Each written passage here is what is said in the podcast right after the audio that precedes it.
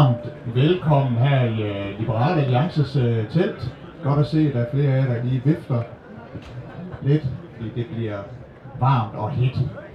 Og uh, måske er en lille smule uh, opløftende, højpandet, det ved jeg ikke.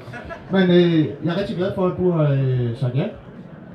I øvrigt, det er Rune Lykkeberg, der står ved siden af mig, chefredaktør på Information og forfatter til adskillige spændende bøger. Rune er noget så sjældent som en venstreorienteret, som jeg finder begavet og interessant. Jeg ved, de findes derude, men, øh, men det er sjældent, jeg støder på dem. Men, men øh, du er en af dem, og øh, det vi skal tale om i dag, er, hvem er det egentlig, der er i eliten i dag? Hvem er det, man skal gøre oprør imod? Og hvem er det, der sådan udgør modkulturen? Jeg tænker, det er jo lige oplagt for en chefredaktør ved Information, som er jo en gammel modstands øh, avis. Vi havde et glimrende arrangement, øh, hvor du var vært og øh, interviewede mig øh, hos Information, og, og det første spørgsmål, der stillede mig, set i lyset af den øh, smedekampagne, Information har kørt mod mig med boligsagen, det var, øh, hvordan er det så at være her ved, ved, ved Information som gæst? Og det tror jeg egentlig bare, jeg vil starte med at spørge dig om. Det er, hvordan er det egentlig at være her i, øh, i Løvens Hule, efter at have været chefredaktør på en avis, der har kørt den smedekampagne? Jamen, uh, yes. Yes, virker den? Ja, det gør den. Jamen, uh, Alex, tusind tak for, at uh, jeg må komme. Og jeg vil sige, at vi gør meget ud af, når vi laver vores redelige og ordentlige journalistik, som også fremkalder indrømmelser og erkendelser fra, fra de berørte parter. Altså, så er det faktisk utrolig vigtigt, at man kan mødes og se hinanden i øjnene bagefter. Fordi det er ikke personligt, det er journalistik. Så derfor er vi, jeg kan komme her i dag. Jeg så en Manchester City trøje, det er det mest foruroligende, jeg har set indtil nu. Er.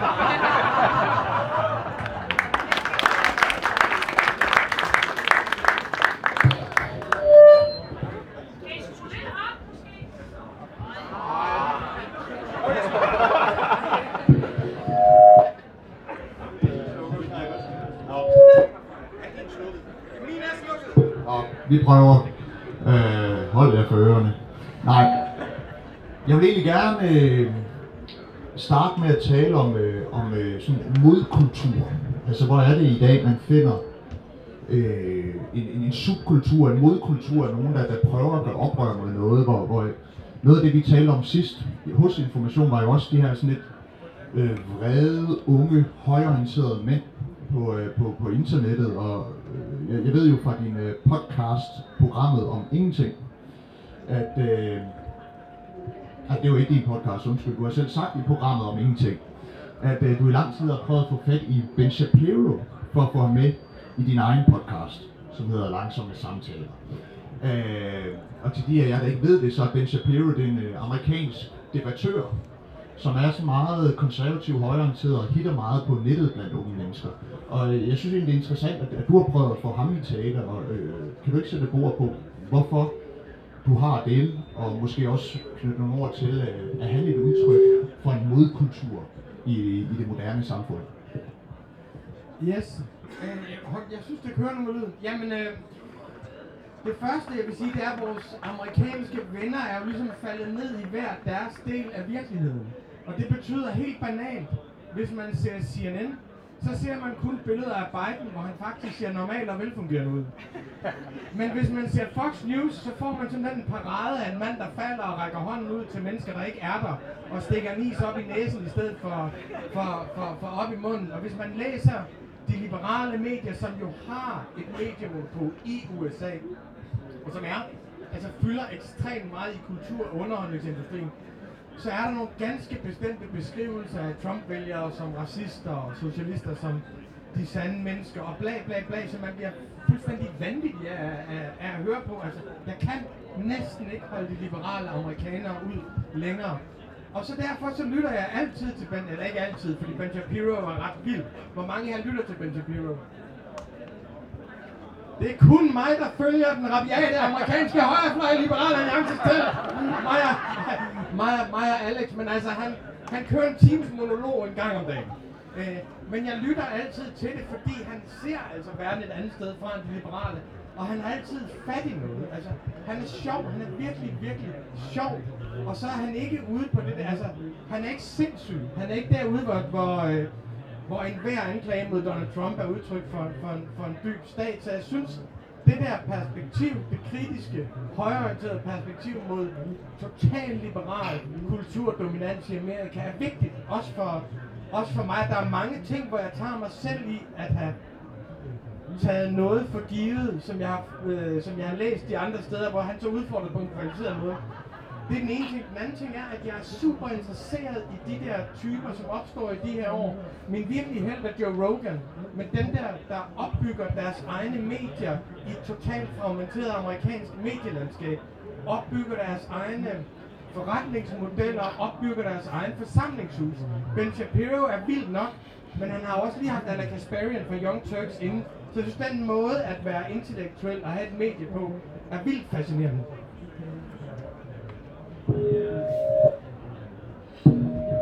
Nå, det er jo bare min mikrofon, der skal drille lidt af. Det går nok.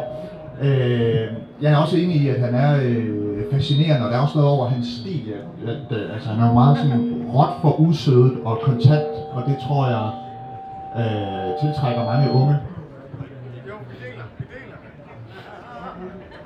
Du kan få min mikrofon, min ven. Jeg, opdager, jeg at jeg kunne ikke have slukket din mikrofon. Jeg kommer også det er derfor. Nå, lad det ligge. Nej, I kan godt høre mig derude. Den er meget mere behagelig, den her. Også for mig. Jeg føler ikke, at jeg, jeg råber og skriger helt vildt. Altså, der går jo rent Ben Shapiro i mig, uden at jeg, jeg, jeg rent set ønsker det. Men, men altså noget, jeg synes er interessant, også i forhold til det, du siger, det er jo, at medielandskabet, de traditionelle medier i USA, er jo øh, liberale. men liberale mener øh, Rune venstreorienteret, altså liberale i en amerikansk øh, forstand. Liberals. Øh, men, men det man ser på... Nej, altså, det er jo demokrater. Ja, ja, ja, ja, ja. ja. Ja, Det, jeg det, stod talt også liberal. ja, ja, ja, ja. Du har jo så meget internationalt udsyn, at du helt glemmer, at liberal betyder noget andet i Danmark. Nå, lad, lad, lad det ligge, fordi jeg synes jo, det er interessant, når man ser på, på YouTube og på øh, diverse sociale medier, at der er det meget sådan mandsdomineret, og det er jo der typer som Joe Rogan vender frem, og Ben Shapiro og Jordan Peterson, og andre, der er udtryk for en, en konservativ tidsånd. Og hvad tror du, deres popularitet blandt unge mænd i en amerikansk kontekst skyldes, at et modtryk til, øh, til, til, til det dominerende mediebillede, eller er det et udtryk for noget helt andet?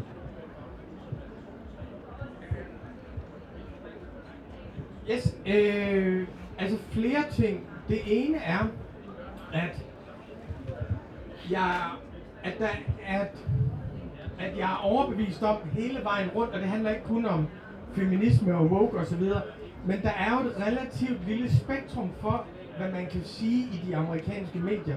Men det er et svært spektrum, det her. Man skal, det, det er ret svært at forstå faktisk, fordi det er ikke sådan, så der kun er et best- noget inden for et bestemt politisk spektrum, du kan sige.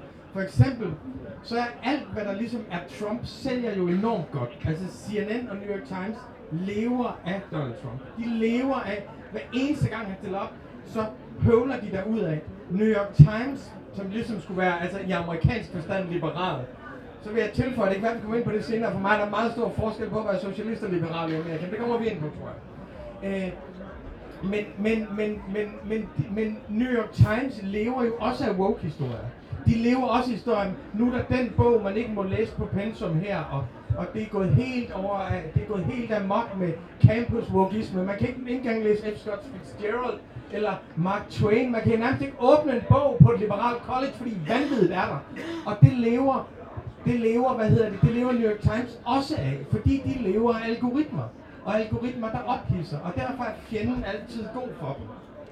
Så det er kompliceret. For eksempel noget, som New York Times nærmest ikke beskæftiger sig med, det er hele den økonomiske politik i USA. Den fylder deres handelspolitik. Kæmpe revolution fylder ingenting. Så der er nogle begrænsninger, men de er ikke så enkle, som man skulle tro. Den anden ting er selvfølgelig, at i de senere år, der har der været en feministisk bølge, og der har været et opgør med maskulin dominans, og meget af det, tror jeg, alle herinde er enige om, er berettiget. Altså når man hører MeToo-historier og tænker, jamen Epstein har jo været ven med fandme alle fra Donald Trump til Woody Allen til Bill Clinton. De har rejst ud på hans, hans, hans øer og så videre, store filmproducer og så videre. Så meget af det har jo været, der har været en kultur, hvor mænd, de kunne altså gøre, hvad de ville over for yngre kvinder, fordi der var en stor ulighed i magt. Men så 100% bag MeToo-bevægelsen, den er også vigtig, men der er så, deraf følger jo også, at der så kommer en dominerende feminisme. Og der kommer en kulturelt dominerende feminisme. Og sådan er det, når man laver noget om i et samfund. Så det, der var ude, det bliver dominerende. Og den, den dominerende feminisme bliver også moralsk.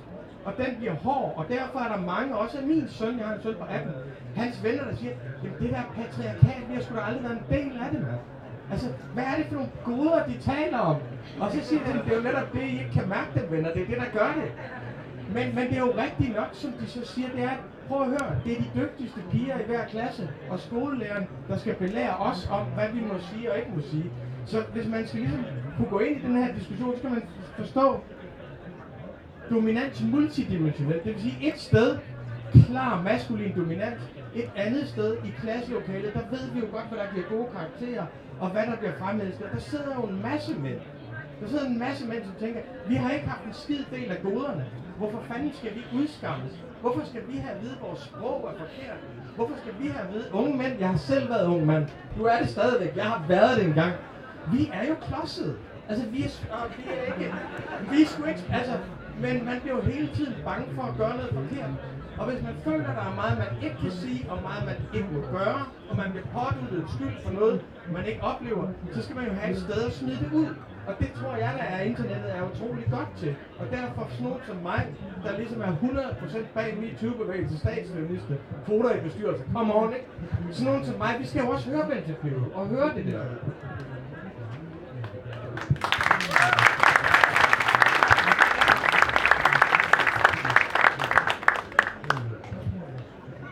Jeg synes, det er meget øh, begavet, det du siger. Og som, som opfølgning på det, den dominerende feminisme, der er, og man kan brede det videre ud end det og sige den øh, tiltagende, dominerende politiske korrekthedsbølge, som vi begynder at se i Danmark, men som er særdeles øh, udbredt i USA, og det gælder jo dels øh, feminismen, det gælder jo også hele kønsspørgsmålet, seksualitetsspørgsmålet, og øh, Black Lives Matter øh, bevægelsen, og du stiller dig jo bag store dele af den her bevægelse. Forrest! Forrest, ja, forrest. Øh, det minder om et meme. Det minder om et meme, jeg så på, på Instagram med Oh, so you think Black Lives Matter? Uh, name every black person ever in history. Men som du ser det, er der ikke en, en, en risiko for, at den bevægelse og den politiske korrekthed og den feminisme, du bakker op om, bliver så dominerende, at det grænser til noget tyranniserende? Ja, der vel ikke for meget i ordet, og det er det, der gør, at, at de her højreorienterede profiler trives på sociale medier, og der, der, der er sådan en, en, en modreaktion, en vrede fra, fra, fra unge mænd, eller tror du mere, at det er bare en, en ventil, og den er sund, og så, øh, så fortsætter alt med, med, som, som, som fryd og gammel? I forlængelse af det, er det ikke den moderne elite i dag? Er det ikke radikalt feministerne?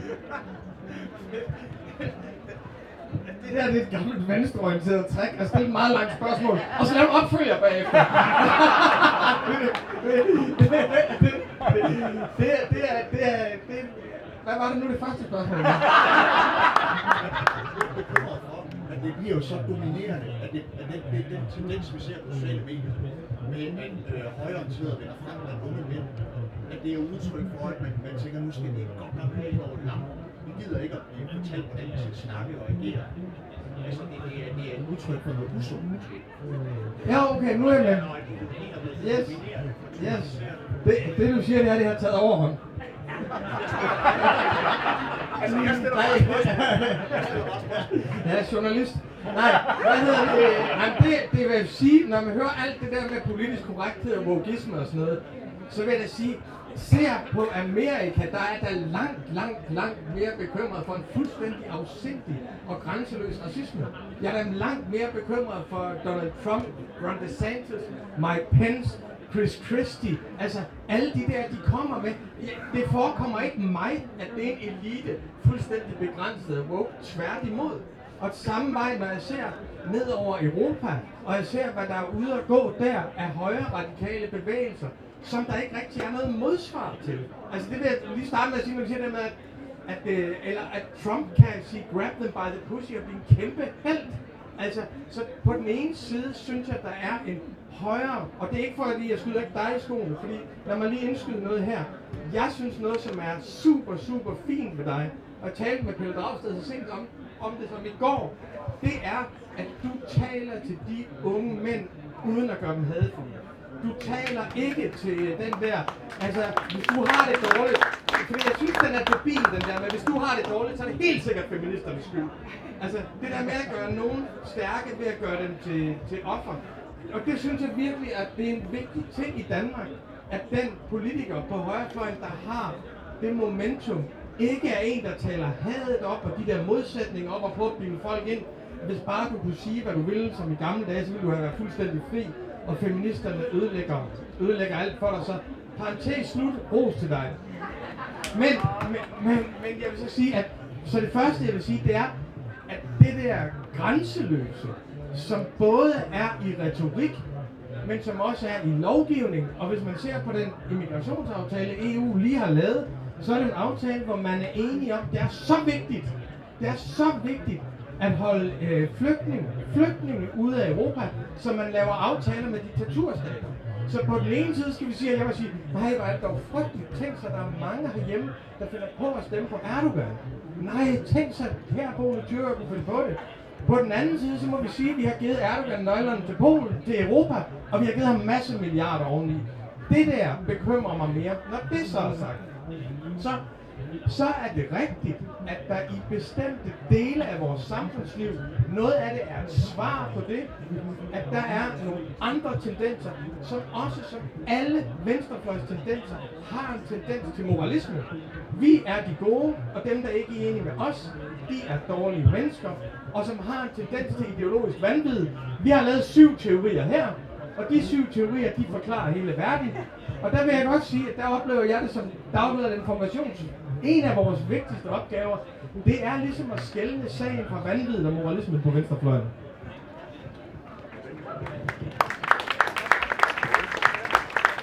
Og øh, tak for de pæne ord øh, om mig. Øh, ros til mig er også et emne, der optager mig meget, men det, det vender vi tilbage til senere. Øh, det kan vi bruge lang tid på.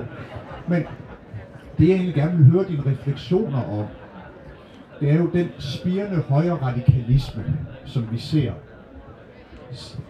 Ser du det som et udtryk for, eller er det noget, der bliver styrket af den dominerende og fremherskende feminisme? Altså er det egentlig den politiske korrekthed og feminisme, der har skabt grobund for en voksende højre populisme? Eller er der noget andet, der ligger bag, der måske forklarer fremmarsen af begge? Fordi det, det er jo i bund og grund identitetspolitik, der præger øh, begge bevægelser. Som det ene spørgsmål, og det andet. Og der er to spørgsmål det. Feminismen, tanken er jo, at man skulle gå oprør mod en elite, mod et patriarkat. Og jeg vil gerne høre dine refleksioner om, om, om feminismen over en bred kamp i dag. Er det ikke dem, der udgør eliten? Øh, nu svarer jeg på det første, eller det sidste spørgsmål først, og så prøver jeg at huske det første spørgsmål, mens jeg svarer på det. Jeg synes, man må se sådan her på det, at der er forskellige eliter i forskellige sektorer i samfundet. Hvis man ser på, ja, altså jeg kan ikke huske det her, så nu slynger jeg det bare ud, og så kan det være, at nogen kan huske det mere præcist. Jeg tror nok, det er sådan, at i de 300 største danske virksomheder, der er flere CEOs, der hedder Lars, end der er kvinder. Der er i hvert fald et, der er i hvert fald et mandenavn, som er højere repræsenteret i den økonomiske elite end, end alle kvinder. Og der har jeg ligesom svært ved at se på, at den økonomiske magt er jo ikke sladder. Altså det er jo ikke, det er lige, det er jo ikke ligegyldigt. Den økonomiske magt er virkelig, og den er hård.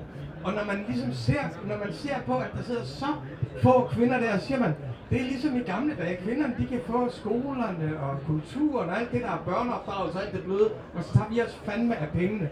Så på den måde ser jeg det ikke sådan, at uh, feministerne er den dominerende elite, og fordi de bestemmer så meget over hele samfundet, så må vi forstå, at det faktisk er deres skyld, at der er nogen, der er højere rabiat og sådan noget. Sådan, sådan, ser jeg, sådan, sådan ser jeg ikke på det, men jeg, ser, jeg vil godt sige følgende. Det er, at venstrefløjen har i de sidste 30-40 år langt hen ad vejen begået den fejl, at man har allieret sig med den akademiske overklasse, den kulturelle overklasse, man har øh, allieret sig med dem, der havde de lange videregående uddannelser. Og dem, der har lange videregående uddannelser i det her samfund, har magt. Og det vil sige, at der hvor vi historisk på venstrefløjen jo ligesom sagde, at vi laver en alliance mellem arbejderklassen og arbejderklassen bredt forstået. Altså arbejderklassen er også arbejderklassen er ikke bare mænd i Kansas, men det er også socioassistenter, servicepersonale. Vi laver en alliance mellem, mellem dem og så, og så de venstre intellektuelle og skolelærerne, og så formulerer vi et projekt, der tilbyder arbejderklassen frigørelse og en vej videre. Og der kan vi jo sådan helt, altså det er jo indlysende at konstatere, den arbejderklasse, meget store dele af dem, er gået over til højrefløjen. Og vreden fra dem i vores samfund går meget ofte til højrefløjen. Og så må man sige, at det er fordi, at venstrefløjen i, langt, i alt for høj grad har allieret sig med, med den akademiske klasse i samfundet. Det, det mener jeg da. Altså jeg mener, der er der langt større roveri på venstrefløjen over at afskaffe det 6. SU-år. Det såkaldte fjolleår, der nærmest er blevet fjumår, der nærmest er blevet en etableret menneskeret i Danmark, end der er over nedskæringer på erhvervsskolen. Altså langt større. Så det bærer venstrefløjen dag kæmpe stort ansvar for.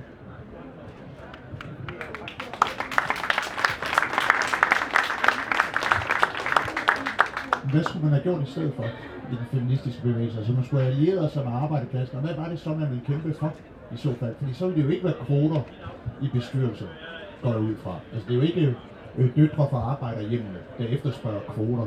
Det er ikke drengene fra arbejderhjemmet, der lider af, af kønsdysfori. Det er ikke dem, der efterspørger de her agendaer. Hvordan ville øh, en moderne feminisme se ud, hvis den i højere grad havde allieret sig med, med arbejderklassen frem for akademiet? Altså nu, lad mig lige understrege noget, som er, at det jeg talte om før, var ikke feminismen som sådan. Fordi feminismen kommer i mange forskellige farver, og nogle af de mest interessante slagsmål er internt mellem feminismer i dag. Det var ligesom venstrefløjen og den del, jeg selv tilhører og præget på godt og, og ondt, så derfor er det også en kritik af, af, af, af mig selv, det jeg siger. Men jeg synes, venstre, altså, feminismen må jo være så bevidst om, at man skal lave kritik, som gør nedefra og op. Øh, det er ikke en kritik, hvor man, hvor man retter sig mod de drenge, som er de nederste drenge i klassen, der bruger et forkert sprog, men hvor man retter sig mod dem, der har den økonomiske og kulturelle magt i samfundet. Det er jo virkelig, det er tilbage til 72-73, at kvindekamp er også klassekamp. Og hvis det ikke er en klassekamp, så får du arbejderklassen imod dig, og så taber du. Og så vil jeg sige til det med kvoterne, for mig er det der med kvoterne, der er modstand mod det patetisk.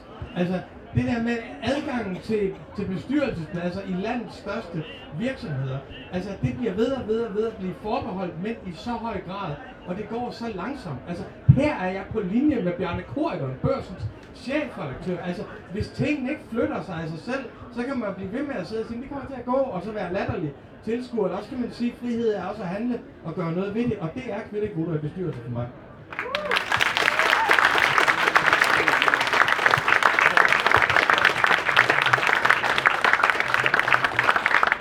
Det var bekymrende mange og store klapsalver, vi fik det. Jeg er jo desværre i interviewerrollen, så jeg skal passe på, at jeg ikke går ind i debattørrollen øh, i dag. Jeg prøver bare at udbore, hvad du mener, og høre på dine, dine interessante svar. Men jeg vil gerne skifte spor nu og skifte emne. Fordi det skal ikke være så nemt for dig, at du bare kan sige, uha, kvindekvoter, det er frihed at tvinge folk til noget, de ikke har lyst til. Ja. Nå, lad det ligge. Overskriften på begivenheden er, hvem er eliten i dag? Hvem er den herskende klasse i dag? Og noget, jeg gerne vil høre dine refleksioner og overvejelser omkring, det er jo den gamle Jørgen Dikske kritik af, at den reelle herskende klasse i dag, det er det, man sådan samlet set kan kalde FOA-købing. Altså det er jo øh, interesseorganisationerne øh, hos øh, kommunernes landsforening, danske regioner, den øh, offentlige fagbevægelse, der, der organiserer offentlige ansatte, at det er dem, der sidder på flæsket og skaber øh, nye job til sig selv og udbytter arbejderklassen. Du kender kritikken. Øh, den gamle Jørgen Dikske kritik, Henrik Dahl har også fremført den. Jeg fremførte den også i min bog, som man kan købe her bagefter. Men lad det ligge. Jeg vil gerne høre dine øh, refleksioner og overvejelser på, på om det egentlig ikke er den reelle herskende klasse i Danmark. Altså jeg vil sige, at at faktisk brugte jeg Jørgen Stig en del i min første bog, Kampen om Sandheden fra 2008. der er desværre udsolgt for forladet, fordi den er solgt til mig. Ellers, ellers så kunne jeg sige, at man kan få den antikvarisk, bare pas på den. Pas på den er dyr, ellers kan man, ellers kan man få den som e-bog. Øh, men, men, men, det interessante, det jeg elsker ved, at du tager øh, Jørgen Stig op, det er jo, at du ligesom bevæger dig over på klassekampens halvdel. Fordi Jørgen Stig var jo øh, som ung socialist, så blev han socialdemokrat, og han var overbevist om, at alt hvad han gjorde var i arbejderklassens tjeneste, indtil det gik op for ham, at man havde opbygget en velfærdsstat, hvor man havde skabt en ny herskende klasse, og der er det her fantastiske eksempel i bogen, hvor han siger, at, øh, at når han ser på støtten til det kongelige teater, når han ser på, hvordan arbejderne de bliver udbyttet øh, under den røde fane, for at overklassen skal kunne gå i det kongelige teater, så siger han, så griner jeg højt, desværre griner jeg helt alene. Ja, og hans pointe dengang var jo, at staten udviklede sin egen overklasse. Og det er han ret i. Men jeg mener, at det som, det, det, vil have, det som du ville have lært, hvis du havde tumlet med marxisme i din ungdom, øh, Alex, det er, at man får altid en fristelse, når man laver samfundsanalyse, til at sige, det er dem, der er den herskende klasse. Det er dem, der har den. Og hvis de bare kan få dem ned med magten, så er vi fri. Ikke? Man vil altid, og det, er, det har vi tumlet meget med på venstrefløjen, det her, kan jeg sige. Og, og, og, og sandheden er, at inde i det her, der gemmer der sig en katastrofal fejlanalyse af samfundet. Nemlig at man tror, at den afgørende magtkamp er mellem dem, der er nede, og de få, der er oppe. Men de afgørende magtkamper i vores samfund, de foregår mellem forskellige former for overklasser. Vi har en kulturel overklasse. Kulturel overklasse stemmer alt overvejende til venstre for midten, abonnerer i pæn grad på Dagbladet Information, øh, øh, og som har lang videregående uddannelse, sidder på kulturinstitutionerne, sidder på rigtig meget uddannelsesinstitutioner, ikke så meget på, på medierne, som de har gjort. Den er alt overvejende venstreorienteret, vil alt overvejende være tilhænger, men i hvert fald modstander af skattestigninger. Lidt mere ambivalent omkring det der med boligskat, fordi de selv har ret store huse. Men, men, men alt overvejende, alt overvejende synes, nu må vi også i gang med den der grønne omstilling, som der så er en masse i arbejdsklassen, som er modstandere af. Og så overfor dem, det er jo de skorstreger, vi har jo en eller anden form for blød magt. Så har du det, man kunne kalde den teknokratiske overklasse, som ligesom er Finansministeriet, embedsværket, dem der sidder i Copenhagen Infrastructure Partners, altså typer som Anders Eldrup, der er departementchef i Finansministeriet, og så sidder i Dong, så ryger han ud fra Dong, så laver han sit eget Copenhagen Infrastructure Partners, og så kan de jonglere med mange, mange, mange milliarder, og enormt høje lønninger, og det er alt sammen i den gode sags tjeneste. Men den teknokratiske overklasse er enormt vigtig i Danmark, både fordi, og Finansministeriet er lidt et ansigt på det, men det er meget, meget bredere end det. Og den er ikke venstreorienteret. Den er ikke, den er, den synes jeg, frem for alt ro på, det er skide godt. Den ligger meget tæt på min gode ven Bjarne Korydon i holdninger. Meget tæt. Det er ikke sådan Cepos liberalisme og sådan noget. Og de synes, at I er alt for, I, I, der er alt for meget larm fra jer. Alt for meget larm og øh, pubertetsfrihedssnak og sådan noget. Ikke? Og så, over, og så har vi så den tredje overklasse, som er den økonomiske overklasse. Dem, der sidder på kapitalen, og som ikke er pensionerende alene, øh, eller pensionisterne alene, dem der sidder på kapitalen, dem der sidder på de store virksomheder. Og samfundet bliver i meget høj grad drevet frem af kampen mellem de tre klasser om hvem der skal bestemme. Hvis vi skal tage et meget banalt eksempel i nyere tid, så det der skete, da Anders Fogh Rasmussen blev statsminister i 2001, opgør med eksperterne, det var, at han nakkede den kulturelle overklasse og sagde, ud med jer venner. Den der moralisme med at sige, alle der vil have udlændingsstramninger, de er racister. Fuck jer! Jeg sætter mine egne venner fra den teknokratiske overklasse ind, i stedet for at alliere os med den økonomiske overklasse. Og så vinder vi. Så det er der magtkampen er, Alex. Som alle gode scenemarxister ved.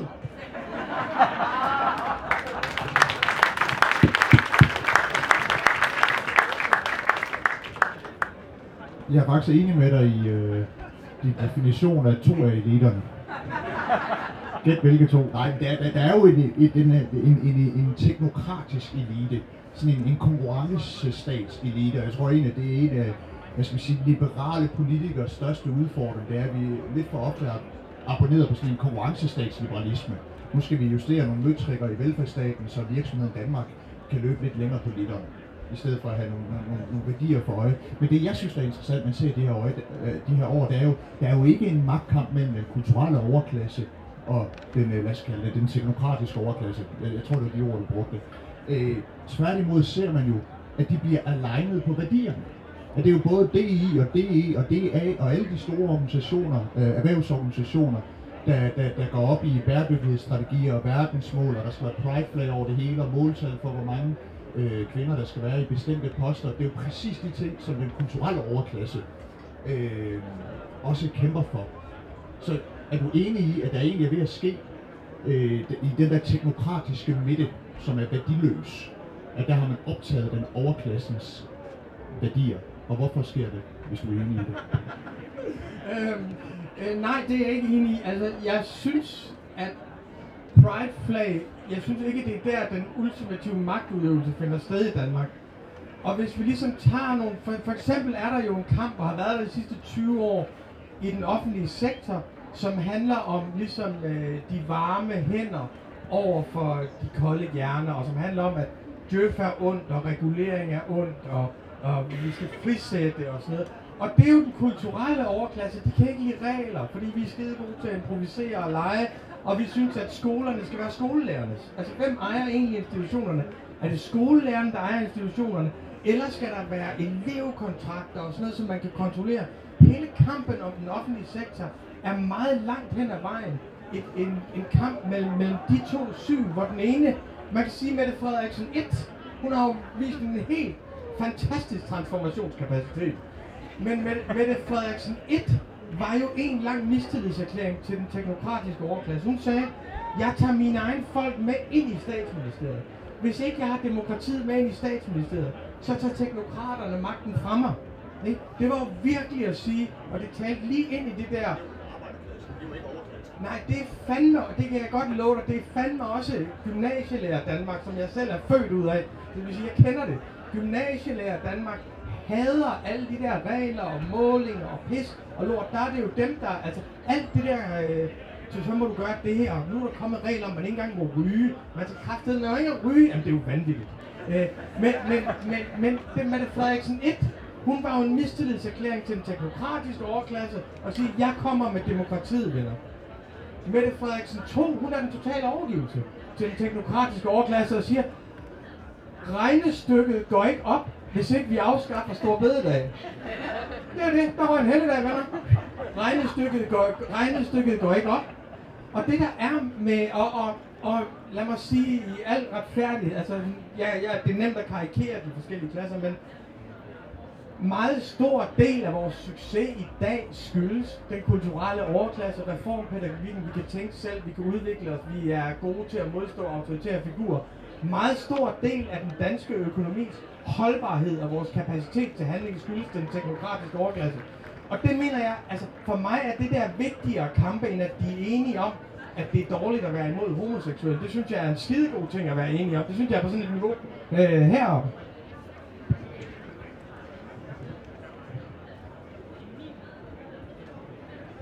Der er mange, der, der, var, der er mange interessante ting i, uh, i, i, i det, du siger. Jamen, det, det, det synes jeg virkelig, der, der i høj grad er. Jeg hæftede mig lidt ved det her med, at noget af det, der jeg parafraserer, så du må sige til, hvis jeg udlægger, hvad du siger øh, på en forkert måde.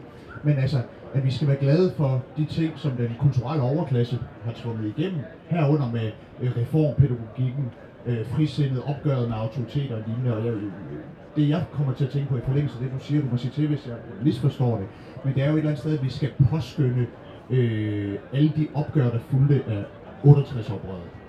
Øh, og der vil jeg spørge dig,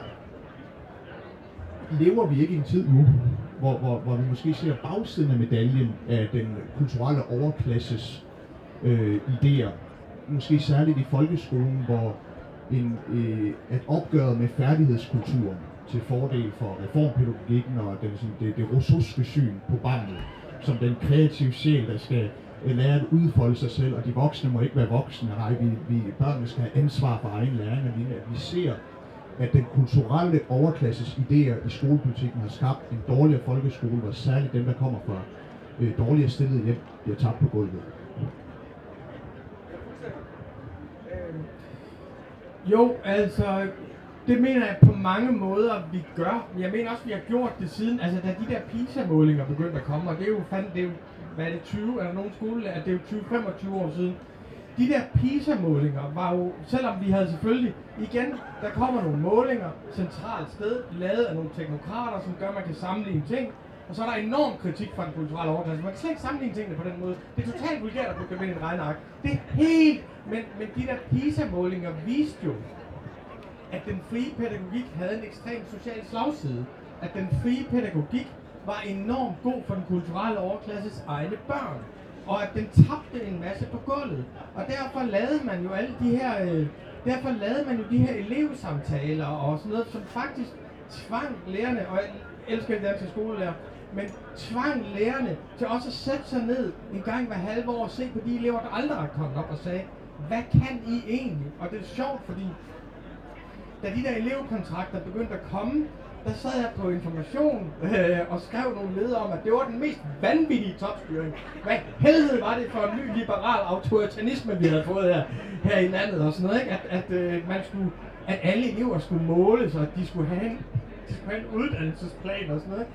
Nå, men så, så mit eget barn, øh, mine egne børn, som kom i anden klasse og tredje klasse, sådan noget, så blev vi indkaldt til sådan nogle samtaler, hvor jeg tænkte, wow, kæmpe luksus, mand. Altså, læreren har siddet der og taget nogen om, hvad de er gode til, og hvad de er dårlige til. Og, og det der, jeg havde hadet med sociale kompetencer, nå okay, han driller lidt meget og sådan noget.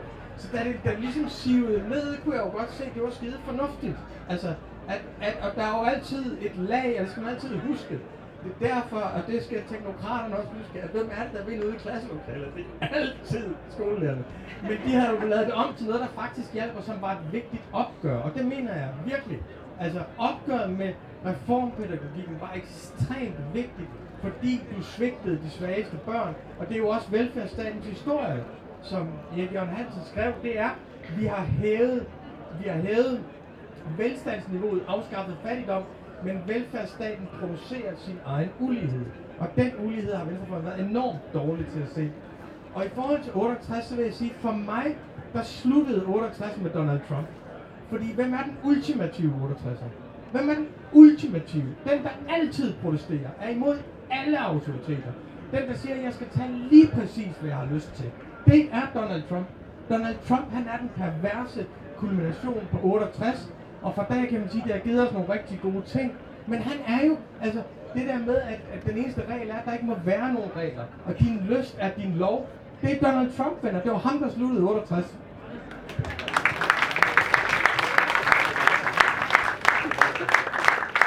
Han fuldbyrdede 68 ånden. Men også hele den der postmoderne tilgang med, det handler ikke om, hvad der er virkelig ude i verden, det handler om, hvad jeg føler. Og hvis jeg føler, at det her det er virkeligheden, så må det være sådan. Altså det, er, det er også den tilgang, Trump har. Hvis jeg går ud og siger, at det her det var den største øh, indsættelsesceremoni nogensinde, hvad det jo bevisligt ikke var, men så tror folk på ham, fordi de tror på hans krænkelse. Det, det, det, jamen, jeg synes jo, det er uhyggeligt. Det er jo en konsekvens af 68 oprøret. Der er taget for langt, det er jo, at vi, det er hver mand sin virkelighed, sin sandhed, og så kæmper vi om, hvem der er ret, i stedet for at se på, hvem der reelt set har ret. På det samme med stormen på kongressen var det 60% af republikanerne, som troede på, at der var valgsvindel. Det, det er jo en, en, øh, en enormt bekymrende øh, tendens, og i forlængelse af det, øh, hvad mener du er de primære årsager til den stigende polarisering og splittelse, vi ser mellem højre og venstrefløjen? Altså, for det første vil jeg sige, at jeg, jeg er røvt træt af det der, man, man klager over polarisering. Fordi der nedenunder polarisering, der er sådan noget med, at vi burde i virkeligheden alle sammen være enige, og sådan noget bræk med Heal the Nation, og genfinde USA's sjæl, og, og, og altså, og det synes jeg er noget pis. Altså, den, der er jo samt, der er også magtkampe i samfundet. Der er også nogen, der synes, det skal være skole eller klasselokale. Og så er der andre, der siger, prøv at høre, det er skatteborgernes skole, det er dem, der betaler for dem. Så der skal være, for mig skal der være konflikter i samfundet. Det som man kan sige, der og, og jeg synes, i Danmark synes jeg ikke, vi har for meget konflikt. Jeg synes, vi har dårlige konflikter. Jeg synes ikke, at det er sådan, at jeg kigger ud over danske landskaber og tænker, hvis bare vi kunne, hvis bare vi kunne komme polariseringen til livs, så ville vi kunne lave en tip-top grøn omstilling, og Greta Thunbergs klimaaktivister og dine unge mænd, at de kunne finde sammen i fred, og så kunne vi bevæge os indad fremad mod det sejrende 21. århundrede. Øh, så, så det synes jeg ikke, og jeg synes netop dem, der klager over, dem der synes, dem, der synes polarisering er det største problem, de får en midterregering, og de har selv fortjent det. Øh, men, men det, som jeg synes er ligesom, der hvor polariseringen er, altså hvis man ser på Amerika, der er vi overhovedet ikke i Danmark, så er deres problem jo, at de har drevet en bestemt form for frihed ud i det ekstreme. Altså en bestemt, de har jo fuldstændig frisat deres medier. Der var faktisk, der var faktisk lovgivning, der, der satte nogle rammer for medier. Der var faktisk lovgivning i 90'erne, som begrænsede, hvordan man kunne lave medier, og som var imod monopoltilsyn. Der var faktisk en, en kontrol med dig. Det var, for, for at jeg ikke skyder det på højrefløjen, det var demokraten Bill Clinton, der afskaffede alt det. Og det der med, at man i USA ikke har medier, hvor man forholder sig til det samme, det med, at man faktisk ikke har BBC, som man har i Storbritannien, eller Danmarks Radio, hvor man bliver tvunget til at forholde sig til den samme virkelighed. Men man får de her sindssyge algoritmedrevne medier. Altså, det, det er for mig at se, det er polariseringskancer. Det er det der med, at der ikke er nogen fælles samtale overhovedet, og derfor skal I som liberale også være enormt glade for, at vi har Danmarks Radio i Danmark.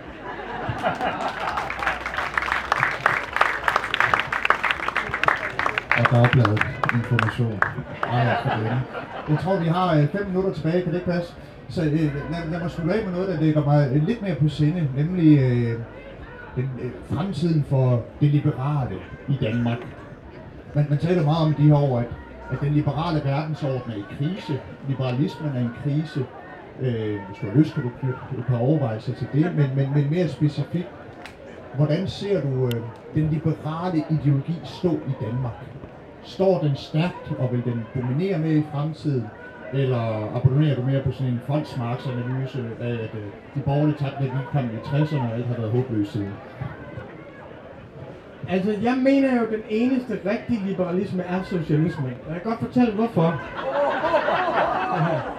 Jeg kan godt fortælle, men jeg kan godt fortælle, hvorfor. Det er fordi en vulgær, og her er jeg jo ikke langt fra John Rawls for eksempel. Altså, der findes jo, eller John, altså der findes, ja ja, men, men, men, men, nej, men, men det som jeg synes, der er problemet med, med den sådan lidt lommeregner karikaturudgave, vi har liberalisme i Danmark, der den ikke har forstået frihed. Fordi frihed er jo først og sidst at være del af vi, der kan handle. Hvis du ikke er en del af et vi, der kan handle, så er du ikke fri. Og det vil sige, hvis du tager en individuel definition af frihed, så siger du først, der er negativ frihed. Ingen skal bestemme over mig, ingen skal pisse på mig, ingen skal kunne krænke mig, bla bla bla. Den individuelle, og den skal vi som socialister være ekstremt påpasse. Altså, vi skal være kompromilløse i forhold til forsvaret af den. Så er der den positive frihed. Den er jo også et stykke hen ad vejen med på. Det er, hvis ikke vi giver folk en ordentlig uddannelse, så er den negative frihed ikke særlig meget værd. Altså hvis ikke du har får nogle ordentlige positive chancer i livet. Så det er den første negative og den positive individuelle frihed. Men, øh, men hvis man ikke forstår, at, at den individuelle frihed til at blive beskyttet mod overgreb, den forudsætter, at der er vidt, man kan appellere til. Jeg vil ikke finde mig i det her. Nogen må gøre noget. Og det mest for mig, så har man slet ikke forstået frihed. Fordi friheden til at sige jeg er ufuldstændig, hvis den ikke er del af et vi, som man kan handle på vegne af. Og det er jo det MeToo er. Det er en, der får taget sin individuelle frihed fra sig, og fra sig, og fra sig. Og så kan hun appellere ud, og så er det vi, der sanktionerer det. Og det er klart, når det der dømmende, sanktionerende, at vi kommer, så skal vi, der holder med det, også være enormt liberale over for det, og sige, nu bliver modmagten til en magt. For mig er det bedste eksempel på det her, det er klima. Det er, vi kan jo godt insistere på vores ret til at køre bil, spise oksekød, rejse og udfolde os individuelt og alt det her. Vi kan godt sige, det er min individuelle frihed. Men det vil jo fratage fremtidige generationer en frihed på en skala, som vi overhovedet ikke kan forsvare. Og det, der har fået os herud, er langt hen ad vejen en forkortet og fordummet opfattelse af, hvad frihed er.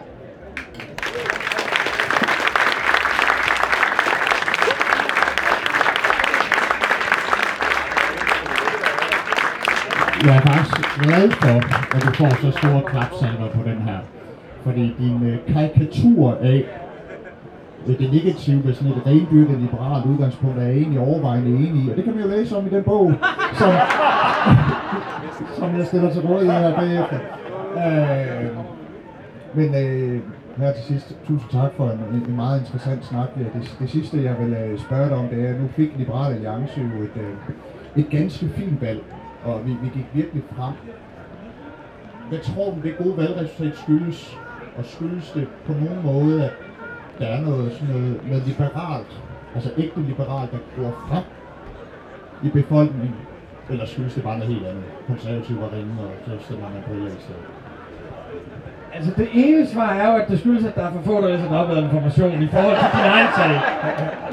Men, men, øh, men jeg vil så sige, jeg tror faktisk, øh, jeg tror det der med, at det liberale for dig, som jeg forstår det, og som ligesom har fulgt med i, at det ligesom er blevet frigjort fra den der latterlige topskattediskussion. Altså det der med at tro, hvis bare vi får sænket, det er jo ikke det frihed handler om for langt de fleste mennesker, men det der med faktisk at forankre det i noget virkeligt, og noget fysisk, noget man kan mærke.